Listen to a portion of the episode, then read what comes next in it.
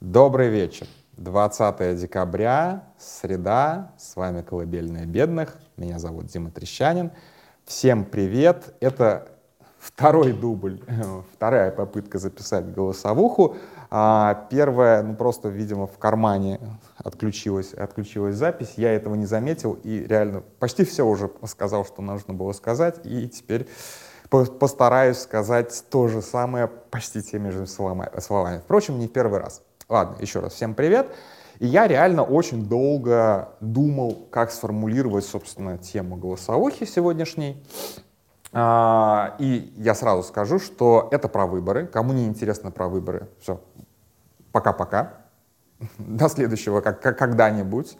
Вот. А, и, конечно же, все те темы, которые сегодня будут, я и так и думал, да, что они будут. Просто как-то их надо было на одно на другое нанизать, то есть и а, Дунцова, и а, а, какие-то вот эти вот а, странные движения на РИА Новостях, а, и прочее, прочее, прочее, прочее, прочее, и, конечно же, расследование проекта а, про говорящие головы, про так называемых экспертов и политологов. Вот это вот все. И э, тут появляется голосовуха Смирнова, и у меня, как бы, естественно, выстраивается картина вокруг того, что я теперь полемизирую со Смирновым. А, потому что а, голосовуха Смирнова крутится вокруг термина «мурзилки».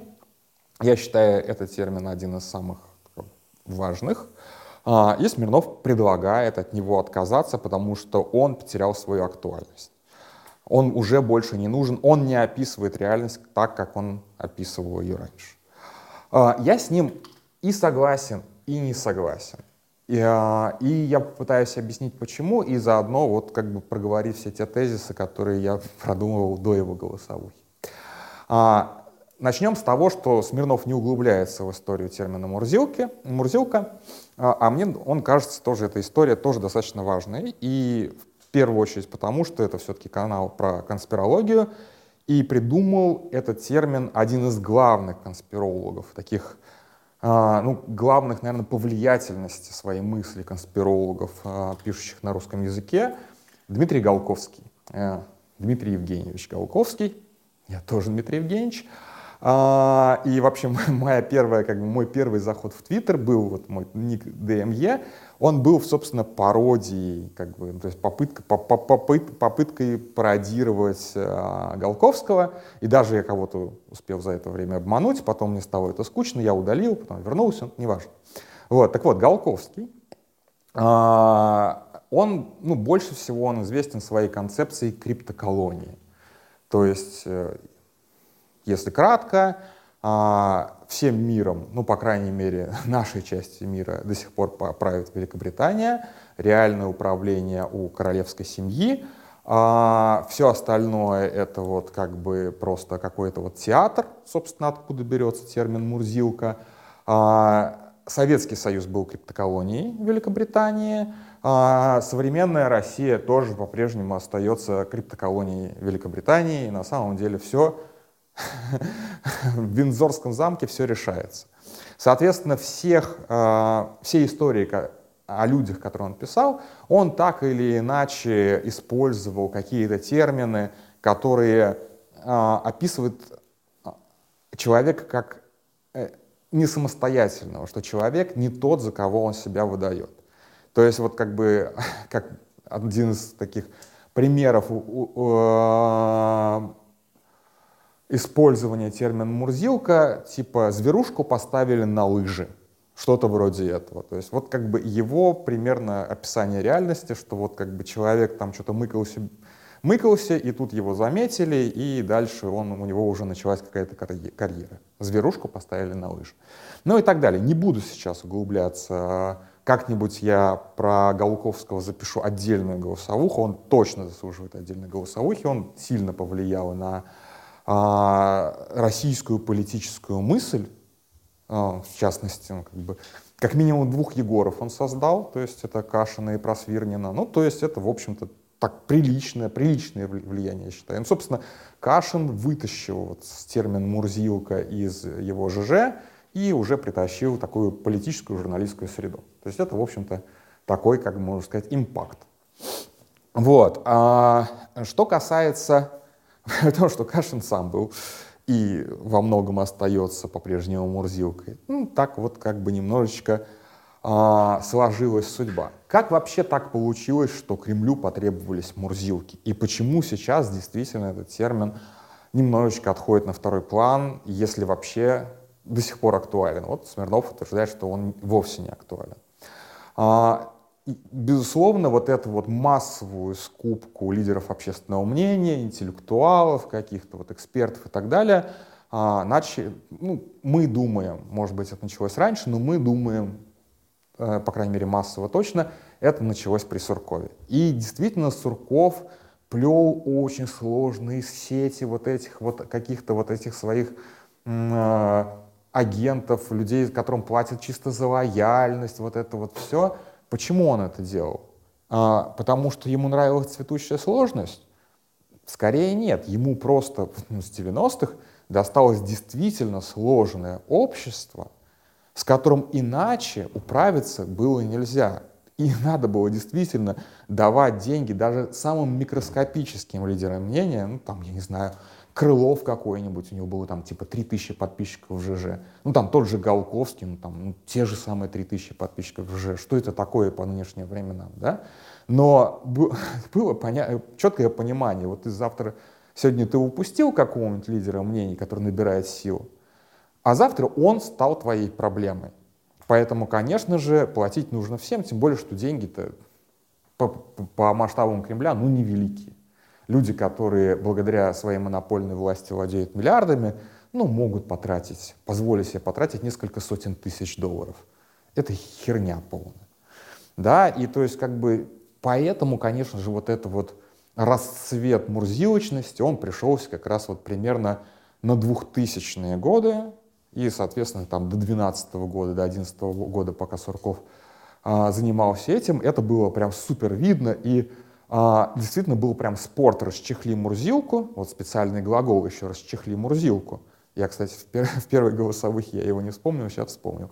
«Расчехли Мурзилку» — этот спорт, в общем-то, мы все практиковали, потому что ты разговариваешь с человеком, ты не понимаешь, ты разговариваешь с человеком, который реально так думает, или, или ты разговариваешь с актером, которому просто прислали темник, и он отчитывает те слова, которые ему прислали. То есть сегодня, сегодня он получил файл на почту э, час назад, и вот теперь у него уже сложилось какое-то мнение.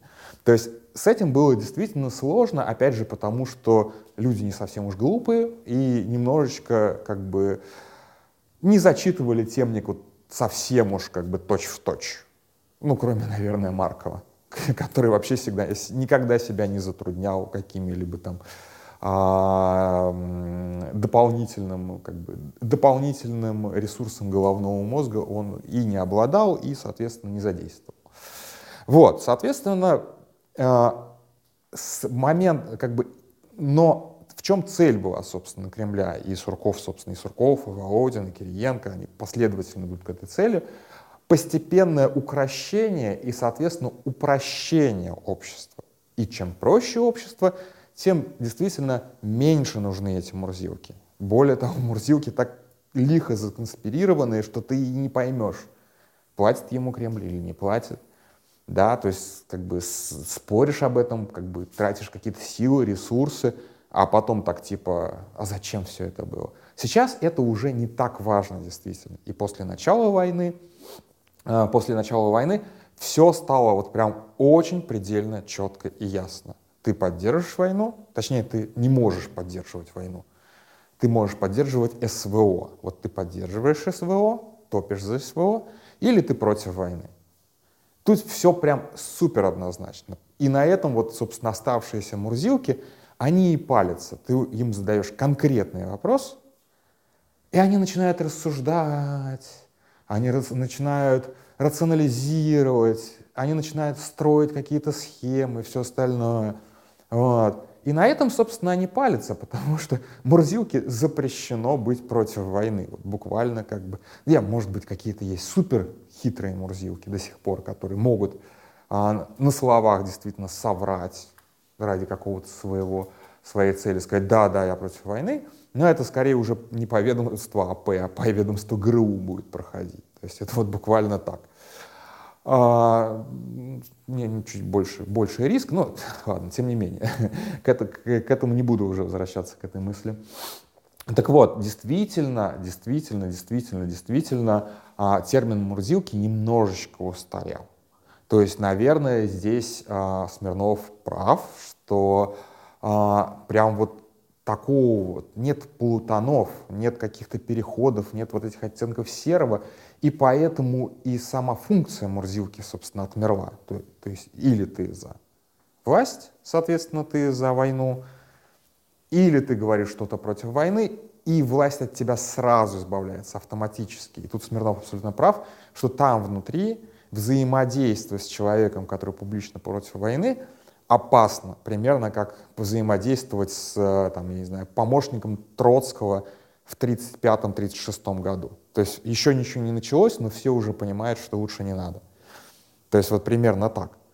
А, поэтому, да, поэтому действительно здесь Смирнов прав. И тут, возвращаясь к Дунцовой, а, прекрасная совершенно вот это вот, я не знаю, как назвать ее, абзац, подводка, не подводка, каким образом а, РИА Новости представила Дунцову как возможного кандидата в президенты.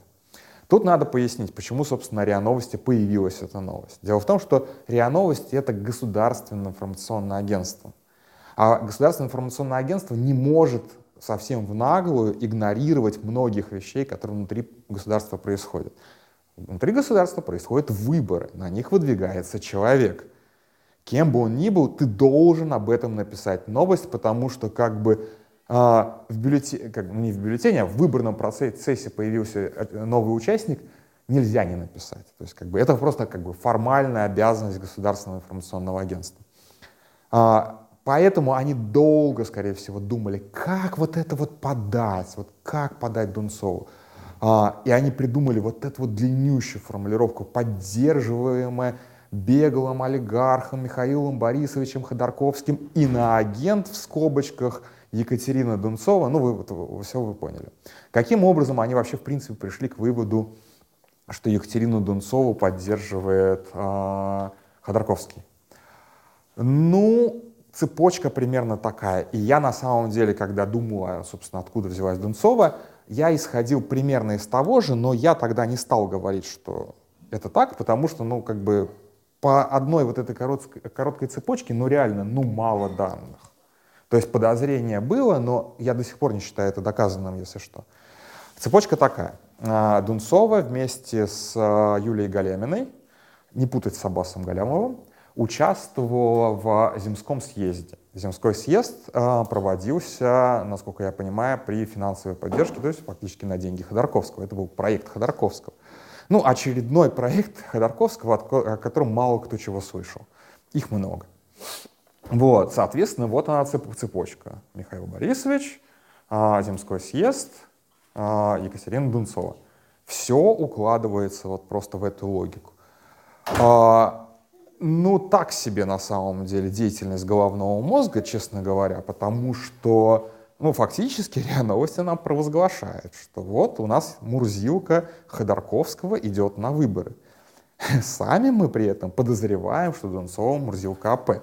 И мы оказываемся на таких качелях. Дунцова Мурзилка Ходорковского или Дунцова Мурзилка администрации президента, а может быть сразу оба, и мы такие, то есть в этой, вот эта система координат, в которой я сейчас описываю, она полностью потеряла смысл. Она вот имела смысл вот когда-то. И здесь опять же Смирнов прав. Совершенно неважно, поддерживает МБХ, ну, важно, я к этому вернусь, поддерживает МБХ Дунцова или не поддерживает. Как бы согласовано это каким-то образом с АП или не согласовано. Важно не кто идет сейчас на выборы, а что он говорит на этих выборах. И действительно открытый антивоенный кандидат, который говорит, да, я против войны, ее надо остановить. Это очень-очень важно и очень-очень круто. Даже если это какая-то хитрая, супер хитрая мысль Кириенко. В чем я очень сильно сомневаюсь, потому что Кириенко гораздо проще и гораздо глупее действует, по крайней мере, чем Сурков. Вот Сурков мог бы что-то такое придумать, и то маловероятно. А в Кириенко я тут не верю, извините, совсем никак. Вот. А, что касается а, сотрудничества с Ходорковским. Какие я тут вижу риски? Только один. У Ходорковского, скажем так, тяжелая рука, и у него бэт-карма. То есть реально многие его проекты, я не говорю, что все, есть несколько хорошие, например, а, исслед... Э, расследовательский центр досье, который я просто очень сильно уважаю.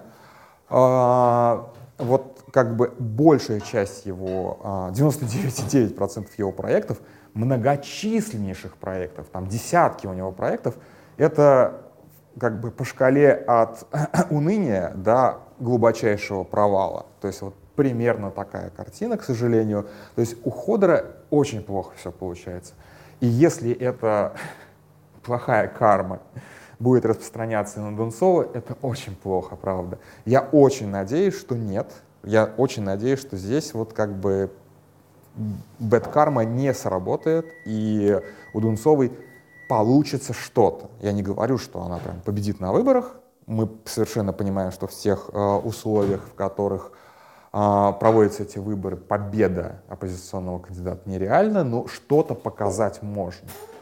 И вот на это что-то показать я очень сильно рассчитываю. То есть я, в принципе, как бы а, я, опять же, не отклоняюсь от своей мысли, что нам нужен любой кандидат, кроме Путина, за которого мы могли проголосовать. И я тоже на качелях, на перепутье. Тунцова или Харитонов. А на самом деле разницы в первом туре никакой нет. Главное, что это не за Путина. Вот. И опять же здесь повторю мысли с предыдущей голосовухи про Дунцову. А, проще будет людям, которые против войны, а, пойти на выборы когда есть вот такой кандидат. Гораздо сложнее кого-то вытянуть на выборы, когда там есть только Слуцкий и Харитонов. Ну, правда, очень тяжело. А, вот, так что, в принципе, как бы а, не важно. Просто реально не важно, насколько, как бы, насколько а, э, Дунцова кому-то подконтрольно, просто не важно. Так вот, а, я еще до того, как записывать голосовуху, я еще посмотрел стрим Волкова, а, где в основном у него были вопросы тоже про Дунцову. А, где-то мы просто пересеклись местами, просто по, по, моей э, старой голосовухе где-то нет. И там тоже предъявлялось Дунцовой, что она когда-то, не помню когда, поддерживала отношения с каким-то а, кандидатом от «Единой России» а, в Ржеве у себя. Тут, как бы, опять же, я повторю мысли Волкова, она, мне кажется, достаточно важной. А, региональная политика, внутри региональной политики была, а кое-где, наверное, и остается, своя цветущая сложность, о которой мы представления не имеем. То есть, вот, например, я когда-нибудь тоже это расскажу. В Самаре я знал, что вот, вот есть Единая Россия, есть Справедливая Россия, есть ЛДПР, а есть фракция газовиков. И газовики есть в Единой России, в ЛДПР и в Справедливой России. Просто как бы вот диверсификация. И вся Единая Россия, Справедливая Россия, ЛДПР в местном парламенте, собственно, состояла там из газовиков, из коммунальщиков и, и прочих там финансово-промышленных групп. То есть, как бы, собственно, политиков там не было, там были просто представители финансово-промышленных групп. И так это складывалось. А бренды, ну что ж, это просто бренды на самом деле.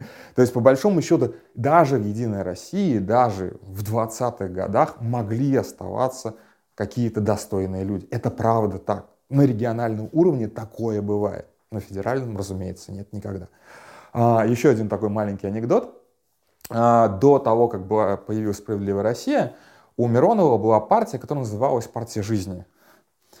А, ну, буквально как у этого самого, как у, как его там, господи, забыл, ну, как, которого Путин эвакуировал в обмен на полуказов.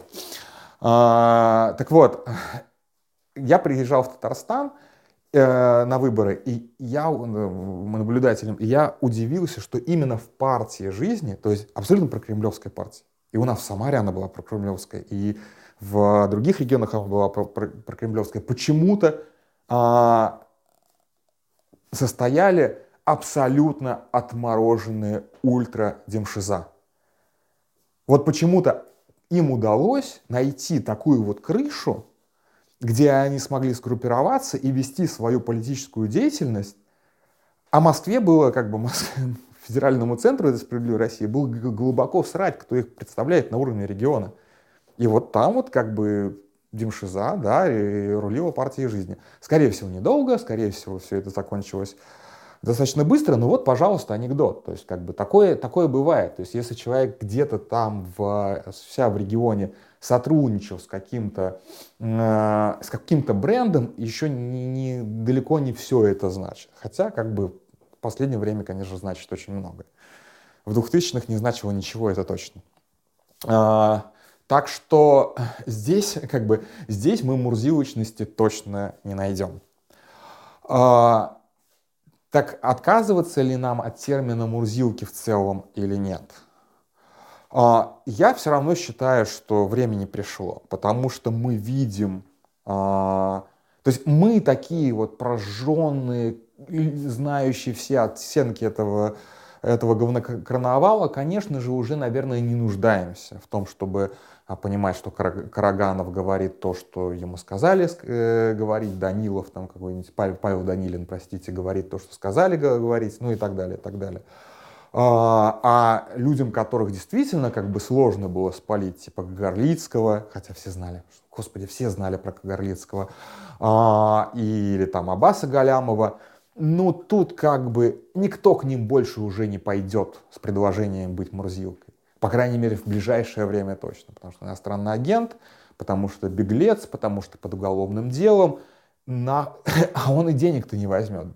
То есть, как бы, это опасно обеим сторонам, так, сторонам такое сотрудничество. Поэтому, конечно же, вот прям таких вот скрытых мурзилок мы уже не увидим, а открытые не так опасны. Но, с другой стороны, есть вот как бы общая аудитория, которой вот до этой цветущей сложности, ну, срать. И вот честно, э, Смирнов тоже опять же сказал, что типа он не удивлен ни одной фамилии в списке проекта. А может быть для кого-то, кто смотрел на этих людей как на уважаемых экспертов, для него это будет вообще-то открытие, что вот эти все люди просто как-то расчехлились. И такие, а, ну понятно, человек как бы вроде как собирался уничтожить э, Европу ядерной бомбой, а на самом деле такой венецианский, даже не купец, а, венецианский лендлорд, такой маленький лендлордик, ну такое, такое, такое. То есть это, это все равно важно. Поэтому совсем от термина мурзилки я все-таки предлагал бы не отказываться, потому что они все равно остаются, это роль по-прежнему а, работает, ее по-прежнему какие-то люди выполняют а, за большие деньги. Вот. Меня, кстати, удивило, что я думал, что это чуть подешевле, честно говоря. Вот. Ну, то есть, как бы, видимо, инфляция. вот. То есть, меня удивило, конечно, этот какой-то там Саймс, не Саймс, который Симос, который почти 40 миллионов рублей а, заработал на какой-то там передаче. Но это приличные деньги-то на самом деле. Ну так, ну не полмиллиона долларов, но раньше было, я все читаю по старым курсам. вот. Ну, сейчас это меньше полумиллиона долларов. Вот. А, ну, то есть это все равно серьезные деньги. То есть это, в общем-то, как бы а, нормальная совершенно, как бы, нормаль, э, как, нормальный масштаб заработка на мурзилочности, конечно же, про таких людей, этих людей по-прежнему надо клеймить. А, по поводу того, что обнуляет ли но нынешняя ситуация а, предыдущие грехи, вот это, наверное, для меня самый сложный, самый такой спорный момент. Я человек злопамятный, я не хочу обнулять грехи. Я считаю, что если человек топил за войну а, с 2014 года, а сейчас вдруг резко передумал, он переобулся, и он, конечно же, далек от искренности. Да? И я помню, как мы с Машей Бразуновой об этом часа два спорили. Конечно же, мы спорили про Егора Кашина. Вот, а, она его, там, ну, она защищала не его, а именно точку, эту точку зрения, что если человек сейчас против войны, то не стоит ему упоминать былое, а я считаю, что как бы нет. Если человек вложился в эту войну, то как бы он в том числе несет за нее ответственность. Вот, то есть это вот как бы две, две такие разные точки зрения. Поэтому, конечно же, я все равно считаю, что а, предъявлять людям былое надо, спрашивать с них надо, ответственность с них снимать не надо. И, а, конечно же, то, что кто-то сказал «нет войне», это не значит, что он сам себе выписал амнистию. Нет, если ты кого-то убил, а потом сказал «я не хотел этого», нет, это так не работает. Извините. Тем более, что это было преднамеренное убийство. А, вот примерно так все это. А? И, но, опять же, насколько мы знаем про Дунцову, она никого не убивала в этом смысле. То есть она, в общем-то, как человек, как темная лошадка, она со всех сторон чиста на самом деле. А, и я вот закончу свою голосовуху на том, что а, я говорил о том, насколько сложно и насколько дорого собирать подписи. И, наверное, как бы стоит оправдать, как бы оправдать свои слова, подписаться за нее, скорее всего, физически не смогу. Организационно собирать подписи в Праге у самарчан — это нереальная задача. А, поэтому я просто переведу немножечко денег. Ну, думаю, что вот я считал, типа 10 долларов подпись.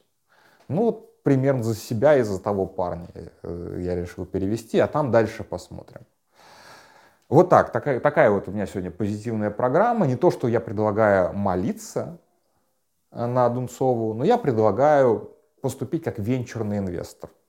То есть немножечко диверсифицировать риски, прекрасно понимая, что скорее всего эти, это, это, не, это невозвратные инвестиции. Так что буду рассматривать Дунцову не как Мурзилку, а как венчурный инвестпроект.